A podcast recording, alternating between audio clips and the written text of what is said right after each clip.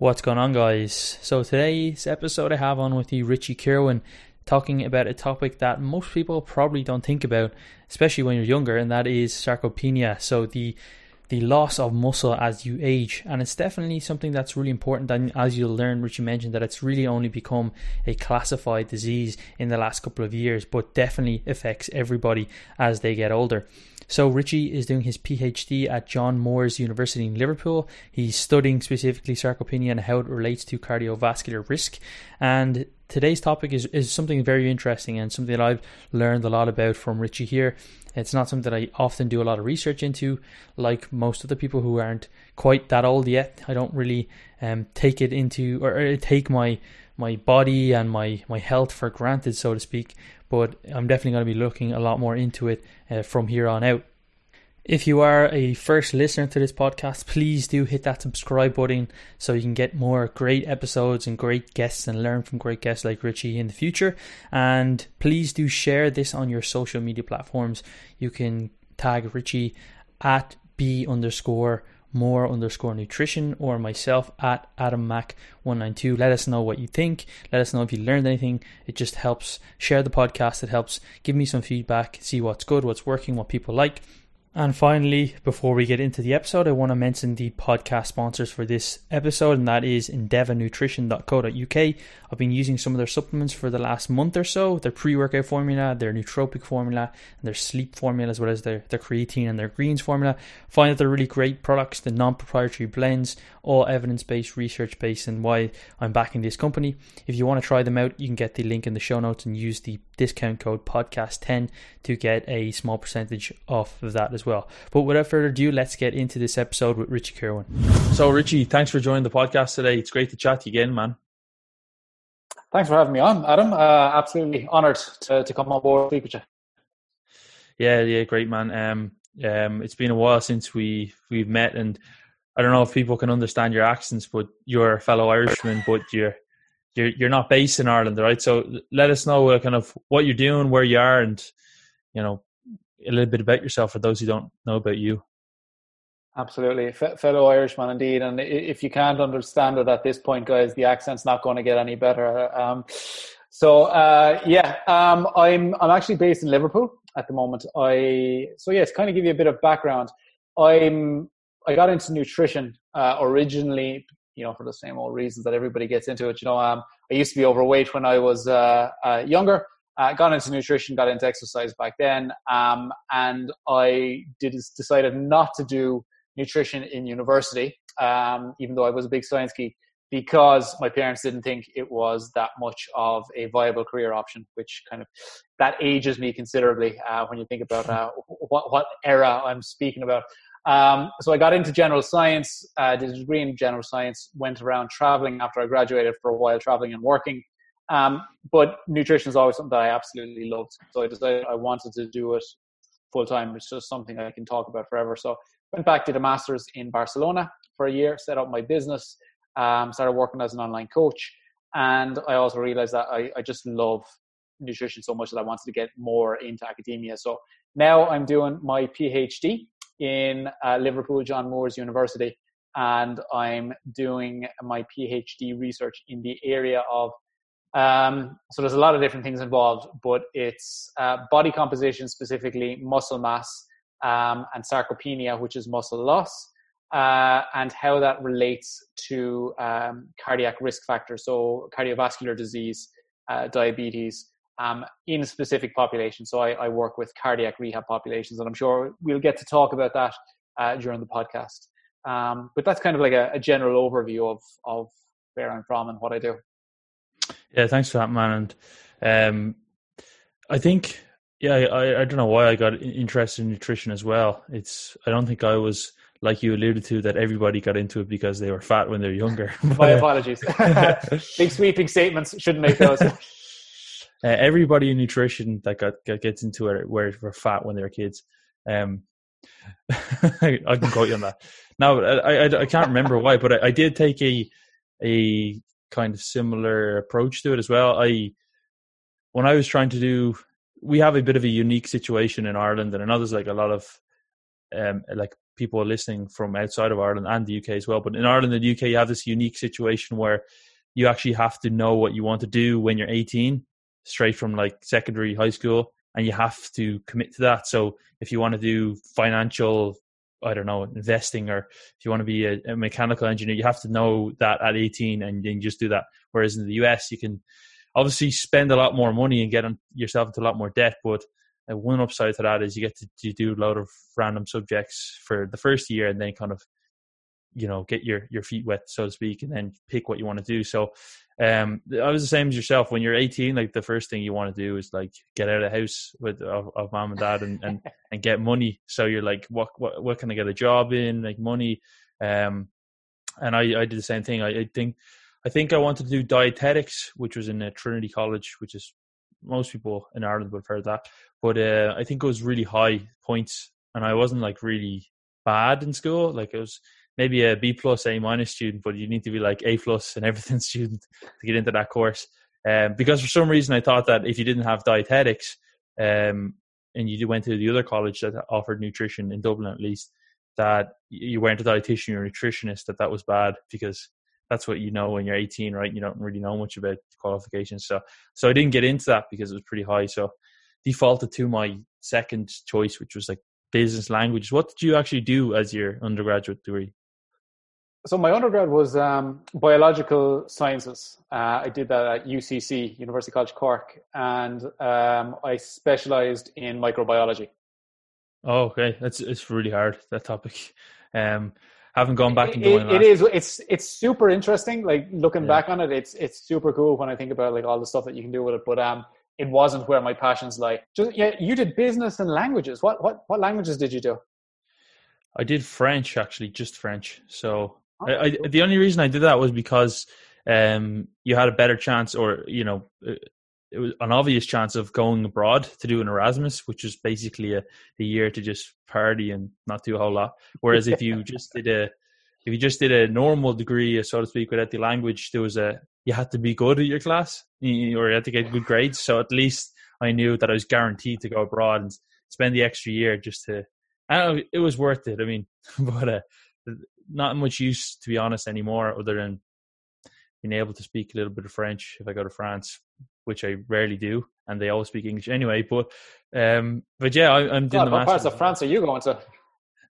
Yeah, I actually don't really like France, to be honest. I wouldn't want to live there. Nice weather, but I prefer to live in Spain. I just think it's a more relaxed lifestyle. But yeah, sorry. Tell us a little bit more about what are you specifically doing? I know you talked about, because of the lockdown and stuff, that research is being put on hold. And an interesting enough, when I spoke to Peter Fishin a couple of weeks ago, he mentioned that like he's real into big bodybuilding as well. He's a pro bodybuilder and a coach, but he said like, oh, when we're doing research, we had to do like I think his was something to do with kidney disease and hypertrophy, because like nobody's going to fund, a study on how somebody grows their biceps from 17 to 17 and a half inches. I actually wonder where Brad Schoenfeld gets all his money for his research, unless he's running some cartel or something. But it's pretty interesting. So tell us. I don't think Brad, and like I could be wrong, and like it's dangerous saying this on a podcast, but I don't think Brad has to look for a huge amount of the funding himself, because I know he works with a lot of collaborators on projects. So I'm sure that they probably put in a lot of the legwork, and they get Brad on board for his expertise in the area, which is the ideal, which every kind of like academic is looking for. You know, you want to build up your position in life to get to a position where other people come and say to you, hey, come work with us. We'll do the work. That's true, actually. And not that I have no idea how his kind of research works, but I've heard, and maybe not even in this field, but in other fields, that someone that's quite prolific or well known, they will like be put on certain papers and vice versa. And I'm not saying that that's what they do, but yeah, you actually make a lot of sense there, where they'll be brought in to oversee something or to give some help, but not like me starting PhD next week and then trying to do a study. So tell us, like, what's that like for you? Do you have to get all your funding yourself, and what specifically are you kind of researching into? I know you mentioned about like sarcopenia. It would actually be good if you could explain that. I don't want to take for granted everybody knows what that actually means. Absolutely, yeah. So yeah, it's I was very, very lucky when I was looking for a PhD. I happened to find one that was it just ticked so many boxes when it comes to my own interests. So when I found my PhD, the original title was something along the lines of a high protein Mediterranean diet and resistance exercise for the amelioration of cardiometabolic risk markers in cardiac rehab, which is an absolute, it just rolls off the tongue, really, really catchy title. So what we're looking at is we work with people in cardiac rehab, and just for anybody who doesn't know, if you have a heart attack or if you have some sort of a cardiac event, or if you're at a high risk of a cardiac event, you'll often get sent to cardiac rehab, and it's usually an exercise program that will have some advice about diet and nutrition. And it's basically a lifestyle program that is there to help people get exercising, improve their diet, and hopefully reduce their risk factors for cardiovascular disease. So things like reduce their blood lipids, like their regular cholesterol, reduce triglycerides, reduce their blood sugar, things like that. And the thing with that type of program is it's very, very aerobic exercise based. So it focuses a lot on, you know, jogging and walking and like rowing machines and stuff like that. And what we think is that, so I suppose to give a little bit of background, in cardiovascular disease, there's something called the obesity paradox. And the obesity paradox shows that at people who have a higher body mass index, so a higher BMI, tend to have a lower mortality rate. So they don't die as easily as people who have a lower BMI. So that doesn't kind of make sense. So if we think somebody with a higher BMI, they're probably somebody who's a little bit, they've got a higher adiposity compared to somebody with a lower BMI. So we would automatically think that the person with higher adiposity is going to, you know, be more at risk of a heart attack and dying from a heart attack. But it's actually the inverse is true, that people with a lower BMI actually tend to have a higher mortality rate. And that's the obesity paradox. The problem with BMI, as you'll know yourself, is that it gives us a very, very rough indication of somebody's body composition. It doesn't really tell us how much muscle they have or how much fat they have. So what we think is that people who have a higher BMI within that cardiovascular population, they've actually got a higher muscle mass. Obviously, they're going to have a high fat mass as well compared to the lower BMI. And that lower BMI is actually going to still have a high fat mass, will have a lower muscle mass, so their body weight is lower. And we think that that lower body mass puts them at a greater risk of cardiovascular events, so heart attacks and things like that. And the reason for that loss of muscle is a thing called sarcopenia. And sarcopenia is kind of like the core, one of the core elements of my PhD. And for anybody who might not be familiar with it, sarcopenia is the age-associated loss of muscle mass and muscle function as well. And to give people a bit of an idea, basically from your 30s onwards, and we think it starts as early as your 30s, it's usually around your 40s, people start losing muscle. So much so that, you know, if there have been some studies that have shown that, you know, people between their 20s and their 80s, they can lose up to 40% of their muscle mass, which is a huge amount of muscle. But if you think about it, when we consider older people, we often look at them as being a lot, you know, frailer and smaller, and that's because they lose a lot of muscle mass. And so my research, what we want to do is we want to see if we can change that muscle mass through resistance exercise and through diet, can we improve their cardiovascular risk markers? So, you know, again, their cholesterol, their blood sugar, things like that. And can we reduce, and eventually, obviously, we want to find out if we can reduce the risk of somebody having some sort of a health condition. And obviously, we've got a resistance exercise strategy, and we've got a certain diet strategy that, you know, hopefully we'll get a chance to speak about today as well. That's really interesting. A few points to mention there. I remember on the BMI thing, I guess when they look at the BMI, there's probably two groups of people with a high BMI: the people who are, you know, low lean body mass, or let's say low lean or low muscle mass but high body fat, and then people who are probably higher body fat, but also higher lean body mass as well. And I don't know if the research has separated those two and said one's a higher risk category. Well, someone who's actually a higher body mass, but has similar amount of lean body mass as someone who's lower BMI, but have the similar lean body mass because one's leaner, you know, are they more susceptible to cardiovascular risk events versus someone who's like, let's say quite high BMI, but actually they've got quite a bit of muscle mass because they're, you know, let's say let's not say bodybuilders, but they're active. Maybe they do sports or they do some sort of weight training or have done at least some point in their life and eat a good quality diet. So yeah, there is a bit of research on that area specifically, and it's been done quite simply up until now. And there's obviously a lot more research out there, but there have been studies that have looked at, do we have, if we can compare people who have low fat mass and low muscle mass with people with high fat mass, low muscle mass, then high muscle mass, low fat mass, and high muscle mass, high fat mass. And funnily enough, or not surprisingly, the people with the high muscle mass and low fat mass are actually the healthiest individuals. They got the lowest rates of cardiovascular events, whereas those with the lowest amounts of muscle mass tend to have higher rates of cardiovascular events. And there's a lot of reasons for that, you know, because of how muscle works and because of what that says about somebody, because obviously muscle is related to somebody's diet, like you mentioned in the past. It's also related to their activity levels, and that can have a huge effect on cardiovascular health too. Yeah, one thing I find funny is that when like people try to confirm their biases, like especially bodybuilders and promote muscle building for health, they'll say, you know, oh, being more muscular is healthier, as if it's a linear kind of scale where it's like you're 120 kilos of muscle mass, which is not even physiologically possible without super physiological doses of testosterone, but yet getting more muscular is going to be more healthy.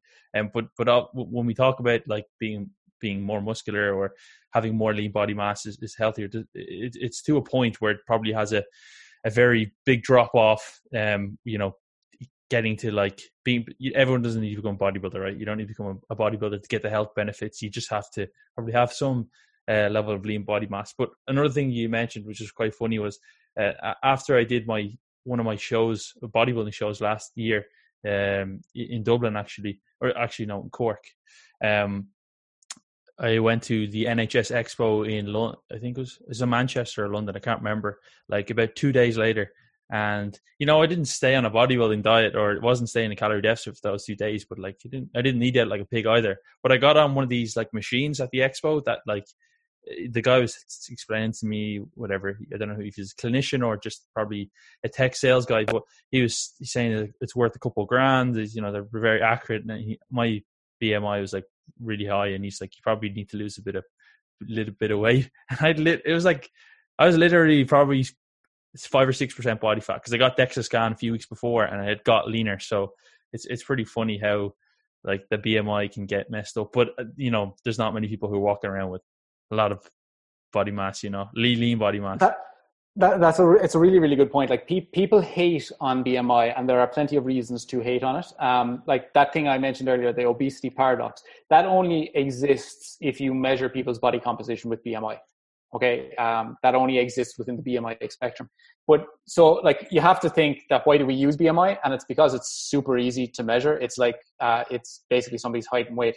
It's an easy thing to measure, and it does give us really, really good information, because you know we can look at our population, and we can look at our population over time and say, okay, there has been a steady increase in BMI over time.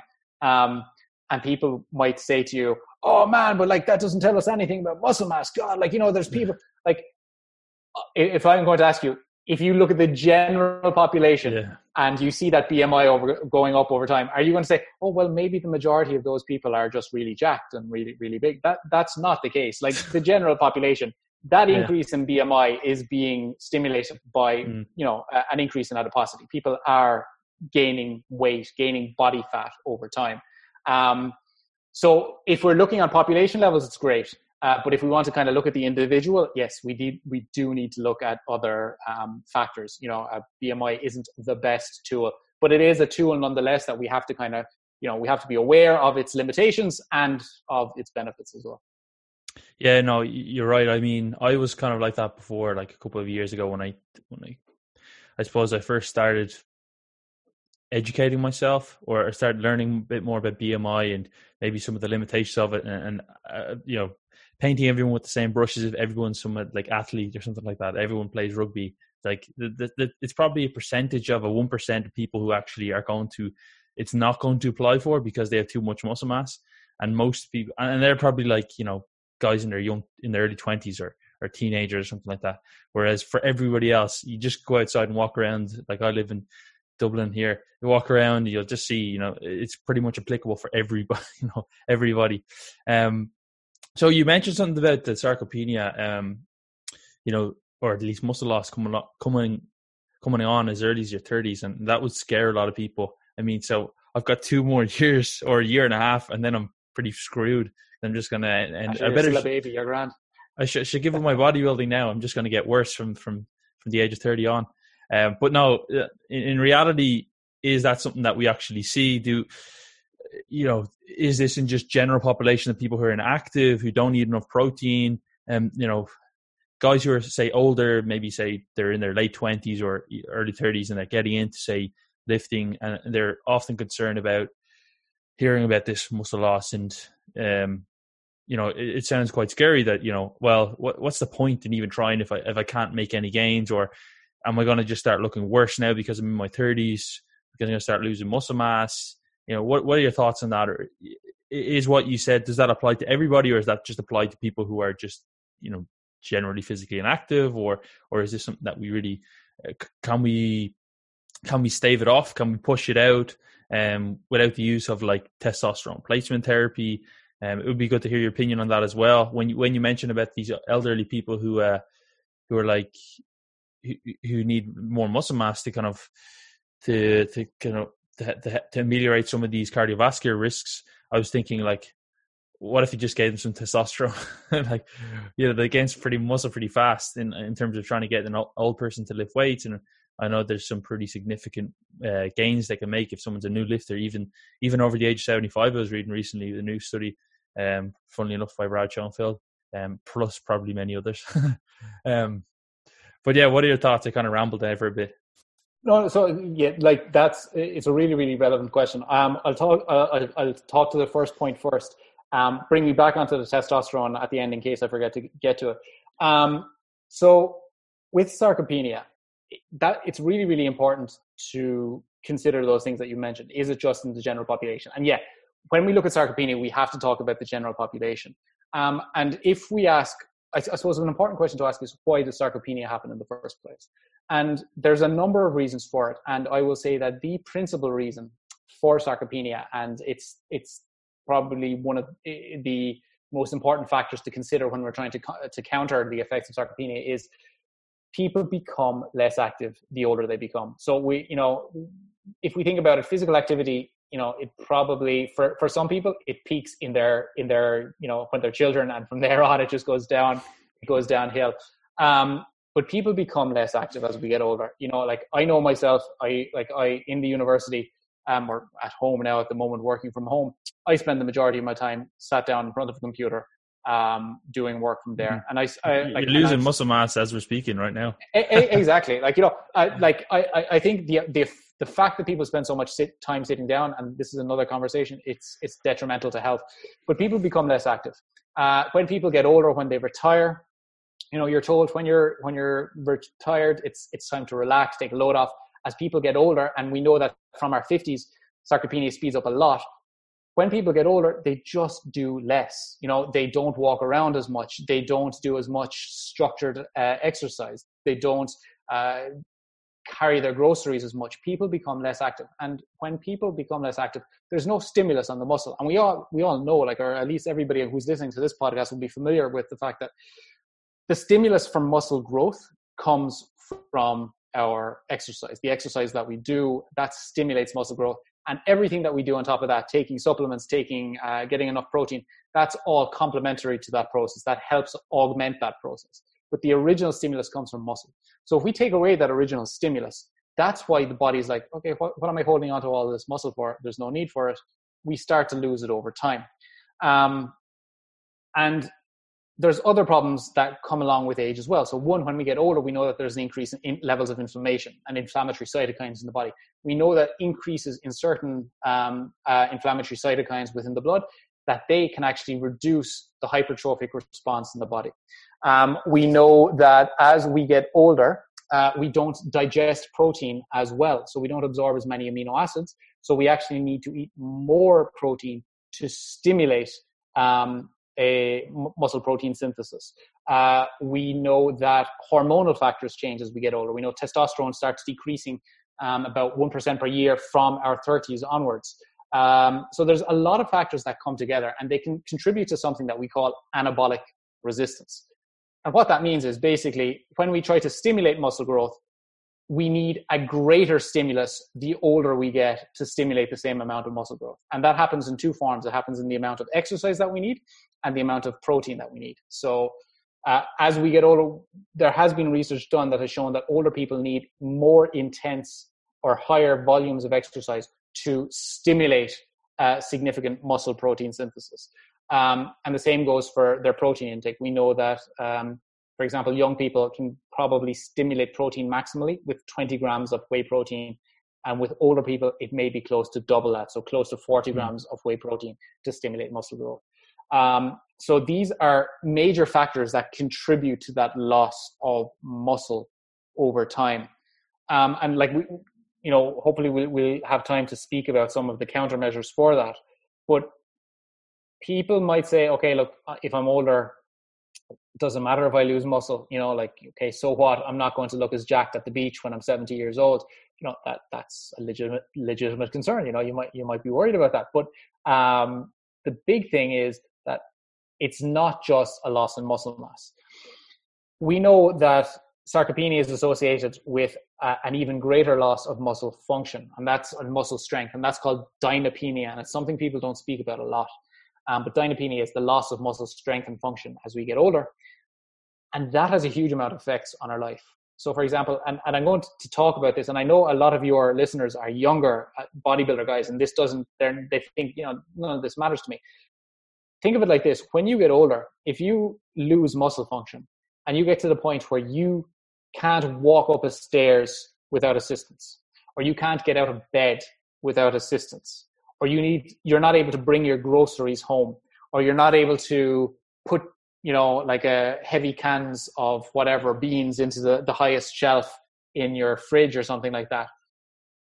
When you lose that freedom of motion, when you lose that muscle function, it has major effects on your life.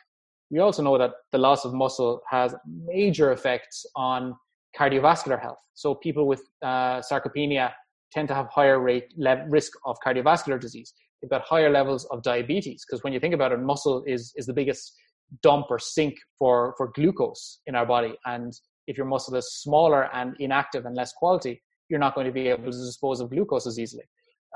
We know it's associated with mental decline. So with cognitive decline, it's associated with depression, which is probably because, like, if you feel like you're unhealthy and you're not able to do all the things you're normally able to do, you're not able to go out and see your friends, you're going to get depressed. It's associated with osteoporosis. There are a huge amount of conditions associated with this, with muscle loss. And that's why it's incredibly serious. But I also think that it's something that is very, very easily remedied as well. And we'll get to that. But I've just remembered that you did mention something on testosterone. And testosterone, or actually anabolic steroids, were originally invented to help prevent muscle loss. That's right. It was Dianabol, I think, or something like that, right? Was it? Exactly, yeah. Yeah. One of its original uses was, so if you think of it like this, people lose muscle mass when they're inactive, like I said. And so when are people most inactive? If they're in bed all the time. And when are people in bed all the time? If they're in a nursing home or if they're in hospital. And we know that in nursing homes, the rates of sarcopenia can be as high as 40% plus because people are just not active at all. And in hospital, we know that people tend to lose a lot of muscle mass very, very easily. Like you can actually lose over a kilo of muscle in a week from just being bedbound in a hospital. So Dianabol, one of its original uses was to help prevent that loss of muscle over time. And testosterone replacement therapy is a valid strategy nowadays to help prevent and reduce sarcopenia in older people. And I think, from my perspective, I think that's an absolutely viable option for people. Like, if I was to say to you, let's just imagine that, you know, we're not in the world of bodybuilding, we're not in the world of powerlifting. And I said, okay, you've got a medical condition. The only way to treat it is by giving you a certain hormone. Okay, so actually, let's talk about thyroid. Say you've got hypothyroidism, your thyroid levels are low. So we're going to supply some of the T3 hormone to you. That seems reasonable, right? Because, you know, we're giving you something you're deficient in to help, you know, preserve your health. Does that sound reasonable? Yeah, no, it does, absolutely.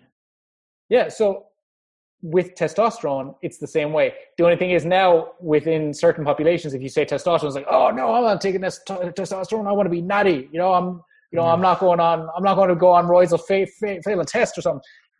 But for older people, they don't give a damn about being natty. They just want to be able to do what they do normally and live a healthy and a vibrant life. So I think testosterone, if that can help them with that, and there are plenty of studies that show that it can help improve muscle mass in older people and a lot of other improvements in just general health and well-being, I think it's a great option. And like I'll say it like now, if I ever got to a point in my life where, you know, my doctor said, yeah, we probably need to put you on testosterone, I'd be like, do it. Yeah, great. I'll just go into a new cycle of bodybuilding and put on all the mass that I never gained when I was a kid, you know?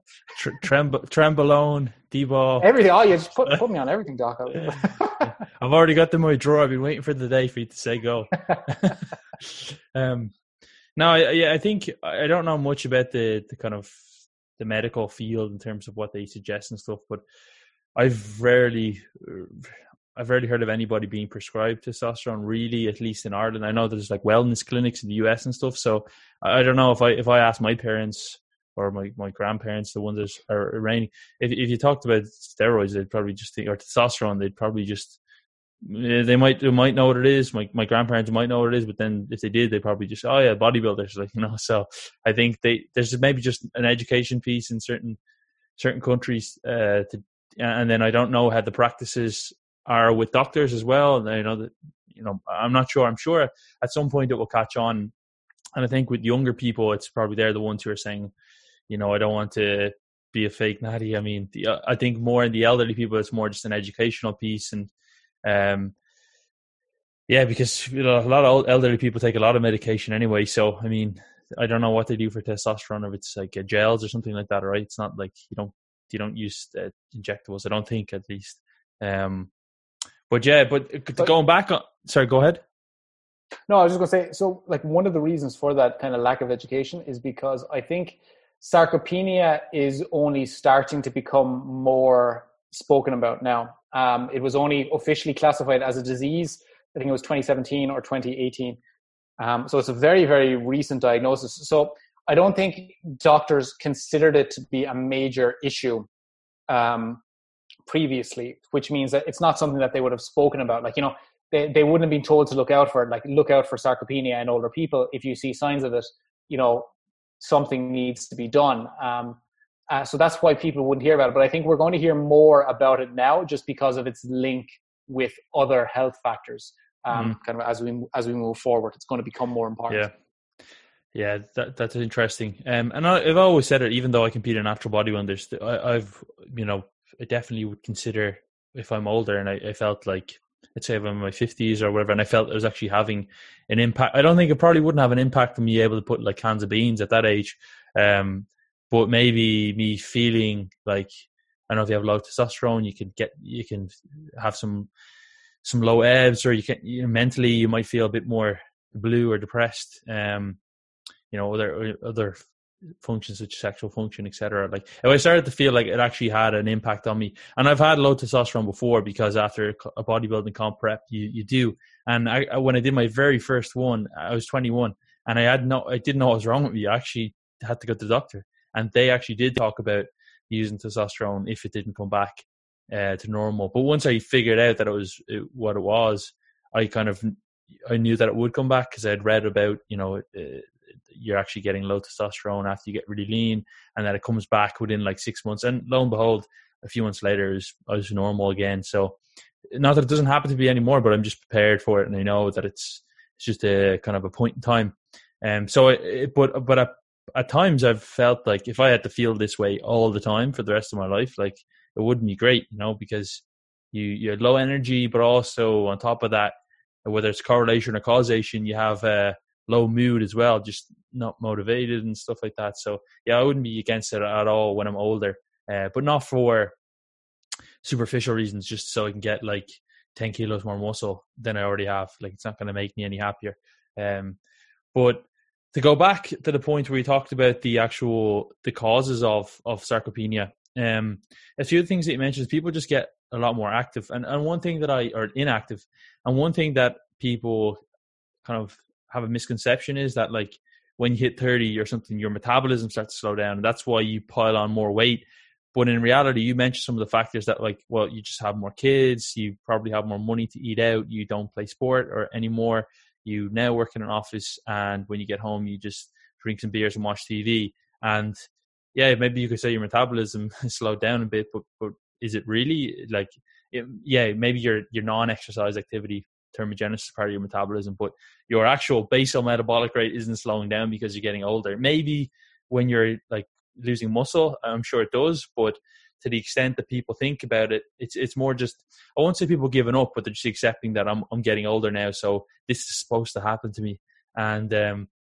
And it's interesting if we could mitigate, and maybe we'll get into them, mitigate some of those things, because when I get guys who are talking to me that are, say, not old, but like they might be in their 30s, and they're saying, oh, well, I know that, like, people start losing their muscle mass and stuff as they get older.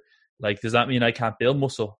And it's actually quite promising to hear that it's actually, it's not biological necessarily factors. It's not nature, but more nurture or these societal or behavioral type factors that actually are a big cause in muscle loss. That if you had kept up what you were doing, perhaps we would have seen less muscle loss. And yes, you did mention some stuff about muscle protein synthesis, that the more anabolic resistance. I would like to talk more about that at some point, but I'd say it's probably fairly in depth. But when we talk about building muscle or maintaining muscle, we have this muscle protein synthesis and muscle protein breakdown, and muscle protein synthesis being stimulated by eating protein, but also the stimulus to the muscle from an external load. And then the breakdown, does that actually increase as we get older as well? So I guess people would think, well, yes, I can stimulate muscle protein synthesis, so building new muscle through lifting and eating protein, etc. But if this muscle protein breakdown is going to be so high when I'm getting older, I'm fighting, I'm pissing in the wind, essentially. So yeah, that's a really, really good question to ask. So at the moment, there's no consensus on whether muscle protein breakdown increases. More than likely, muscle protein breakdown stays relatively consistent throughout our lives, but the big difference is in muscle protein synthesis. And you know that your levels of muscle mass are determined by that balance between muscle protein breakdown and muscle protein synthesis. So even if muscle protein breakdown is staying relatively consistent over time, if muscle protein synthesis drops, then that's where we have a case where, we're actually going to be losing muscle over time. And that's where we need to consider it. I wouldn't be surprised if some research comes out in the future and says that, there is a slight increase in muscle protein breakdown too, because we do know that there is an increase in inflammatory cytokines as we get older, that there's those reductions in, basically there's kind of a switch to a more catabolic processes as we get older. But yeah, it is a matter of working with the side of the equation that we can, and that's the muscle protein synthesis side of things, and we need to kind of start tackling it from that option. What can we do to increase that MPS over time? Yeah, so I mean, for people who already lift and eat protein, is there anything that they can do extra, or what are your thoughts on that? And then for people who are just getting into it, or let's say haven't been consistent, but they're starting to think about maybe health. And I know people start thinking about their health a bit more when they get over themselves a bit as they get older, and they don't just think about aesthetics. And maybe that's the reason why they're getting into lifting or eating well. I'm kind of focusing on that, not focusing on it, but being more aware of it as they get older as well. Just general health and longevity. So people won't be getting into that way. What kind of advice would you have, or is there anything particular that we need to do or focus on, or is it simply just lift weights. And you mentioned something about volume as well, the volume of training. Does that mean now somebody's doing 20 sets a week has to do 30 sets a week? What are your thoughts there? There's a lot in that, and they're all really, really relevant points. I suppose the first thing to think about is, okay, what can we do to increase muscle protein synthesis? And one is do resistance exercise, do any kind of exercise really that gets you moving, gets stimulating muscle. But obviously resistance exercise is one of the best for stimulating muscle growth. We know that. So do that. That's one of the best things that you can do. And then on the other side is get plenty of protein in your diet. There's obviously some supplements and there's some other compounds that we can take into our diet, other nutrients that are beneficial for muscle growth. But protein is by far the best one, and getting it in sufficiently regularly to stimulate muscle growth is important. But let's say we've got two groups of people. We've got the younger people who are like, let's say, in their 20s or 30s. And then we've got older people that we need to look at. And with the younger people, I would say is just train, get a decent amount of muscle onto your frame. And like you said earlier, that is by no means telling people you need to be a bodybuilder if you want to look after your muscle. Use your muscle, okay? Be somewhat strong, okay? And I can't be any more specific than that, but be somewhat strong, be able to use your body. Okay. And if you can do that, and if you can maintain your exercise levels over time, you are going to be in a much better position, 20, 30, 40 years down the line than somebody who does absolutely no exercise at all. Okay. So exercise is your friend, look after yourself now, and you will be in a much better position in the future. Like that, there's nothing radical about that. But for somebody who's older, the same rules apply. Like people think, if you're dealing with a 70-year-old, it's like, I'm 70 now, there's not much I can do, with all this anabolic resistance. That's not true. We know that there's plenty of studies in people who are in their 80s, who are able to put on muscle with resistance exercise over time. Now, none of them are turning into Arnold Schwarzenegger, but like they're all getting bigger. They're all putting on more muscle. And more importantly, they're getting more strength. They're getting stronger. And that's really, really important for them.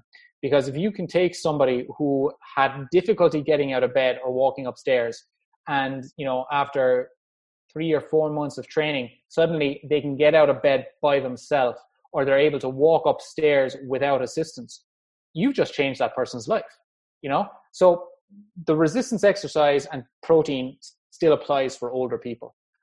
But the big difference is that with older people, they probably need to do it a little bit more regularly. Like, still, that said, if you can get them doing a resistance exercise 2 or 3 times a week, I think that's absolutely fantastic. And if you can get them eating protein, like a big dose of protein in a couple of meals a day, that's fantastic as well. The big thing to think about, though, is with older people, making those kind of lifestyle changes is never easy. So you kind of have to start from where that person is. And, that might be as much as just saying, okay, let's get you walking. Let's start with walking and we'll go from there. Or like, let's do a little bit more gardening or something like that. Or let's walk up the stairs a couple of times every day. Because not everybody's going to want to hop into the gym, especially now with Corona, especially older people. Like they're not going to want to be surrounded by people who are breathing heavy and coughing and spluttering and putting out all of these viral particles everywhere. Yeah, no, it's... I've definitely seen it firsthand. I got my car fixed the other day, and the mechanic lives beside my grandparents or my granddad. And I remember my granddad had been, ever since I can remember, he's been quite frail. Just since I was young, he just seemed old, but I'm sure that's the way it is when you're like 5 and someone's 65 or whatever. But obviously he's aged the same amount as I have. But he hasn't really like deteriorated at all, and my father, who's a physiotherapist, has been doing some sessions with him. Like, I mean, he's not doing like 5x5 and deadlifts, but like some squats onto the chair or something like that, and like some very basic exercise. And he's just been able to maintain. And he's always. And the mechanic actually said, "I saw your grandfather walking around like the block, and he's, I don't know what age he is now. He's over 80 anyway." But yeah, but then you can see other people who are just actually, in fact, his wife, who died quite a while ago, had like Alzheimer's, and she became very inactive from stopping swimming, and within like a couple of years, she was just in a wheelchair, and then she died unfortunately because of Alzheimer's, but it just shows to show the complete opposite of how such a little bit of activity can go a long way. And it's not even like going back to the point where I said bodybuilding, saying, increases your strength if you have more muscle the person saying that advice is like already 120 kilos.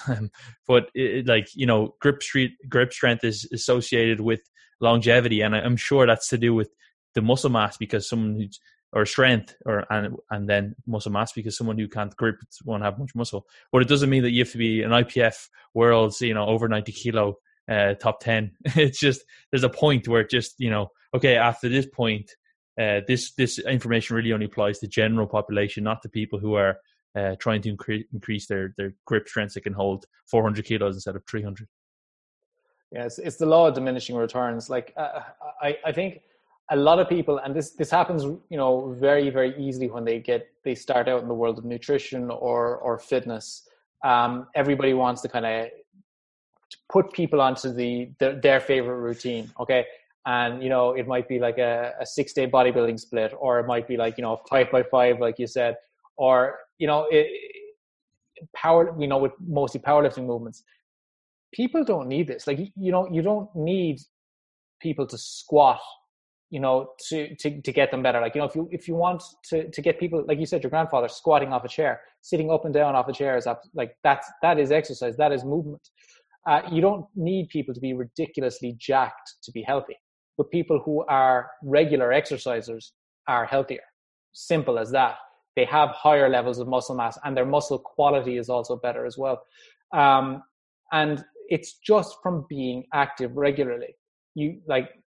So important. You don't need to be a powerlifter. Don't need to be a bodybuilder. You just need to be a regular exerciser. And it has so many benefits for people that like, I don't think I do justice to just how important exercise is for looking after us as we get older. But it is vital. And I think we need to start at where people are with their own level of like physical activity and their own nutrition, dietary habits. And we need to kind of work from there gradually, instead of saying, okay, getting your grandmother and, who does nothing except, gets out of bed and sits in front of the telly every day and just say, okay, granny, today we're doing deadlifts, or, today we're doing clean and jerk. It's not going to work. It's an easy way to kill your granny. So start easy and work from where they are. Is there like a point where like you would say that the diminishing returns heavily falls off, or we start to see that curve? So, for example, someone could say, well, I don't lift weights or eat protein. And of course, they wouldn't be listening to this if that was the case. But is there a point where like someone could just say, well, I'll start lifting or start doing some chair squats when I'm 60 because I don't need to be that strong, or I don't need to have that much muscle, and I just need to maintain function? Or would actually a certain amount of lean body mass, like above average, or actually getting in the gym and say doing like some free weights, is that more beneficial, or what are your kind of thoughts on that? I know it's a very hard question to answer. Yeah, it is, but like it's relevant as well, and it's very, very hard to quantify that. Okay, because the measures that we have for kind of defining sarcopenia, like we don't even have a consensus measure for it. We have some measures that are quite widely accepted based on the general population and the lean mass within, specifically the segmental lean mass. So the lean mass, appendicular lean mass, muscle mass in the arms and legs. And basically, if you are below 2 standard deviations below the average of the population, that's classified as sarcopenia. I would say being above average when it comes to muscle mass is of definite benefit, because when you think about the average of the general population, it's not exactly a particularly high standard.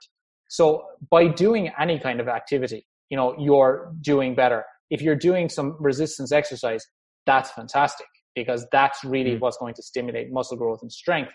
But, I would try not to focus too much on the specifics until like you get somebody exercising regularly. And if you can get somebody exercising regularly, then you can say, okay, let's kind of focus on you know, adding in some strength work. But I think strength work is incredibly important. But before that, the most important thing is doing something that people would be able to do regularly. And like, I think it's important to say to people, again, how important it is to do this, to start early, to prevent this from ever becoming a problem, and to kind of maintain, you know, regular exercise levels throughout your life. Because it's those people who are regular exercisers that have stronger immune systems. They've got lower levels of mortality, lower levels of cardiovascular disease, diabetes, all of that.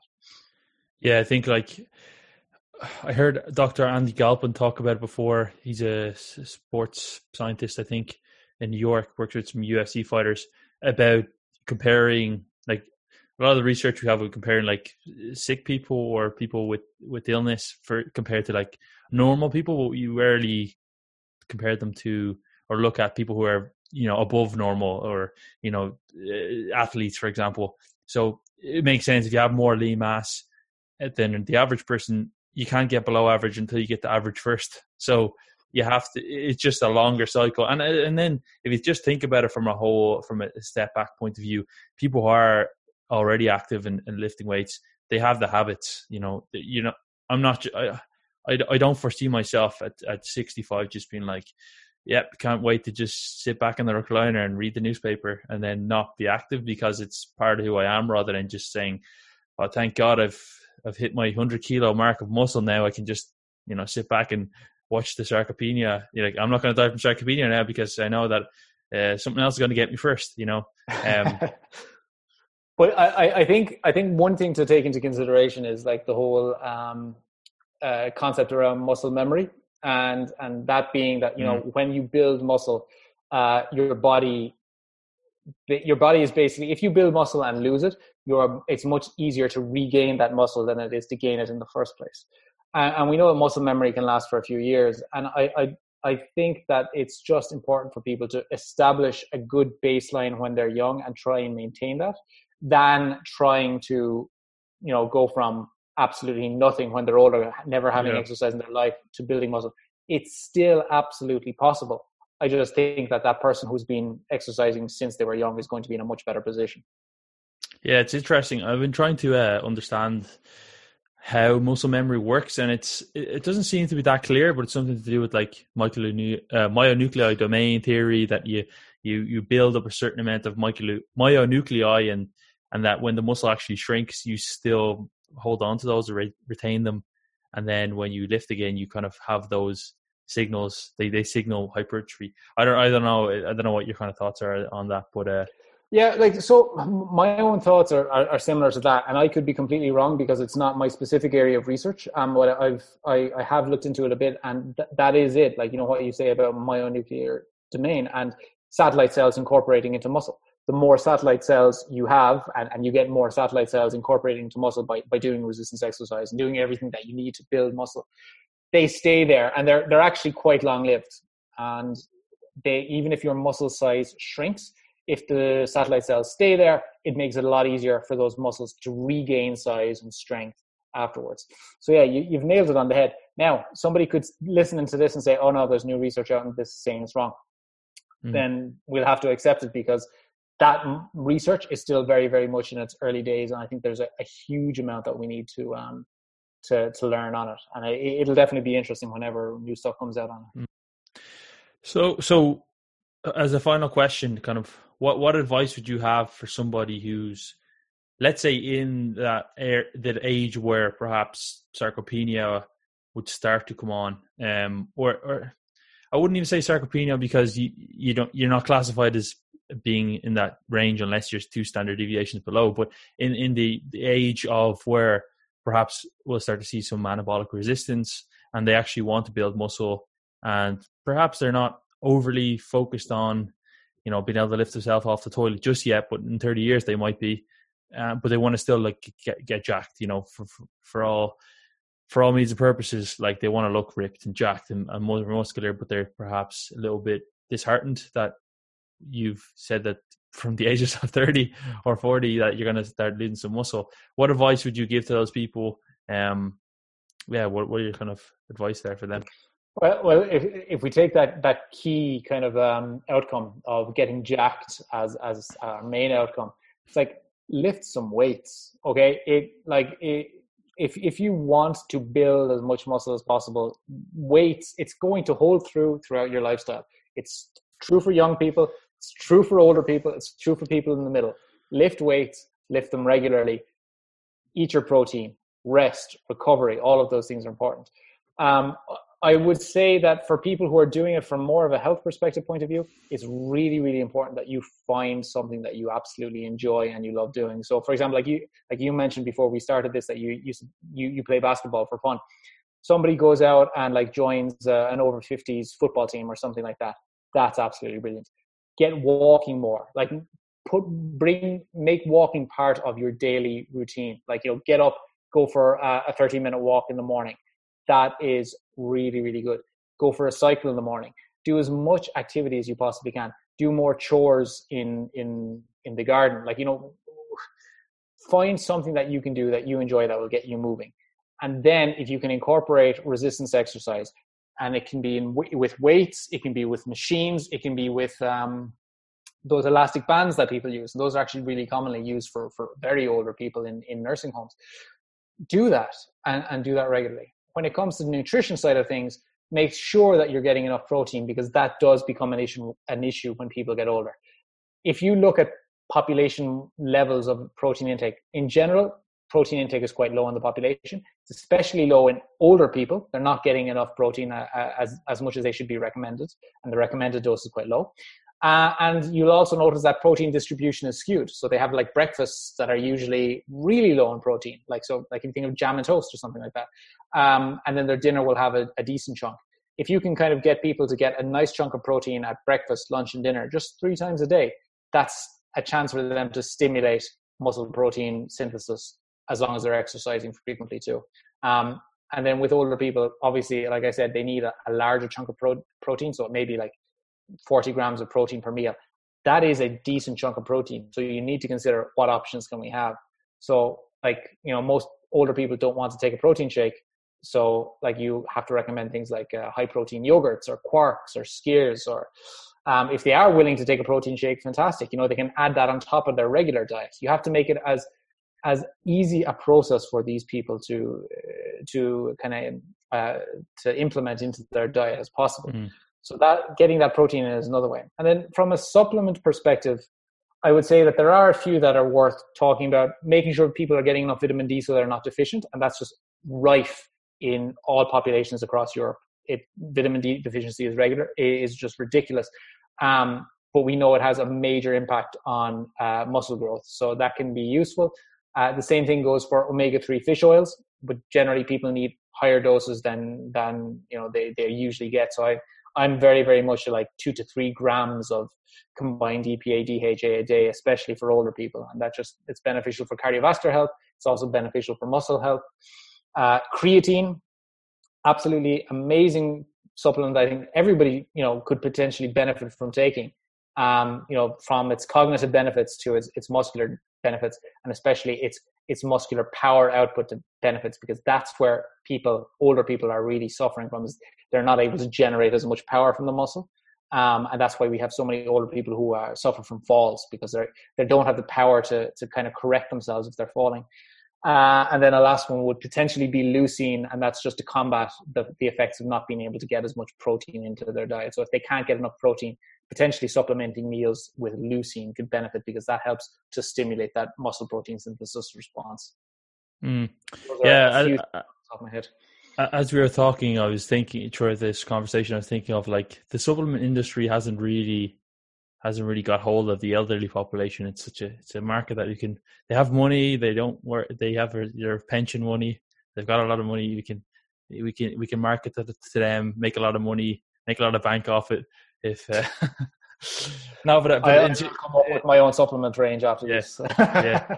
In all seriousness, though, I've actually, maybe there is, but I've never seen anything really. And maybe it's that people have that kind of mindset of they couldn't be really bothered when they get older compared to when younger people do. It sounds bad, but like you're right. I mean, younger people do care more about their physical appearance and whether that's for external reasons or whatever, they're more likely to spend their money on things that are going to, you know, reduce their body fat or make them look better. And ultimately that does have a knock-on effect on health.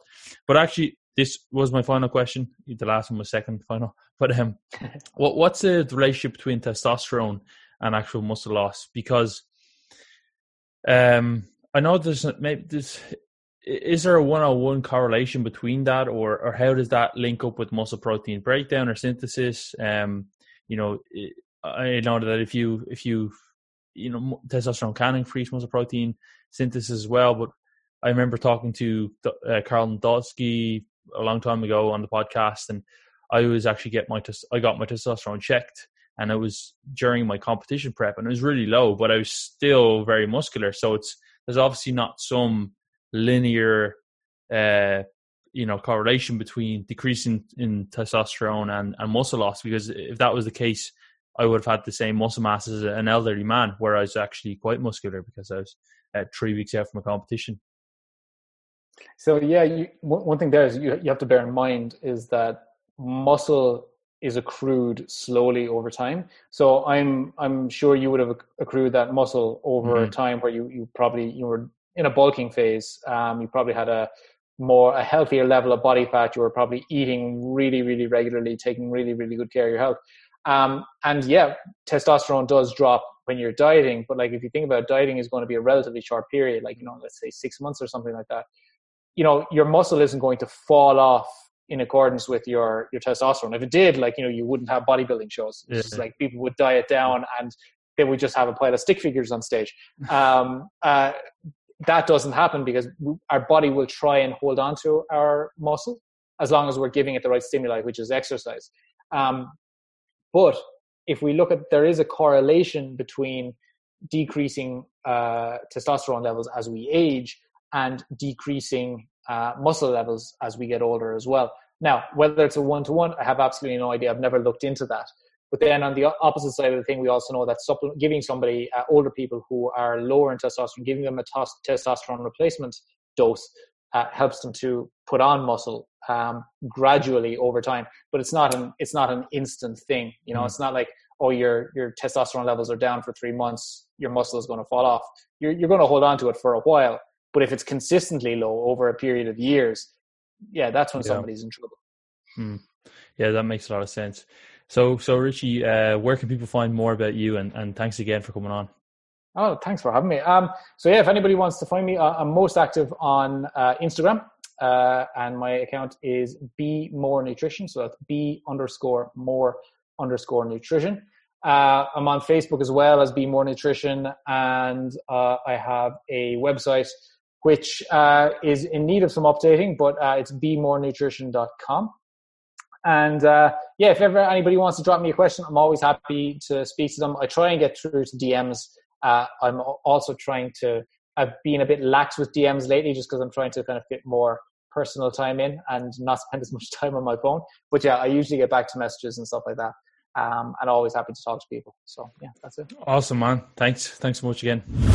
So I hope you took something useful from this podcast, and if you're still listening, thanks for joining me for this episode. I found it very, very valuable, as I do for most of the episodes, or all of the episodes in fact.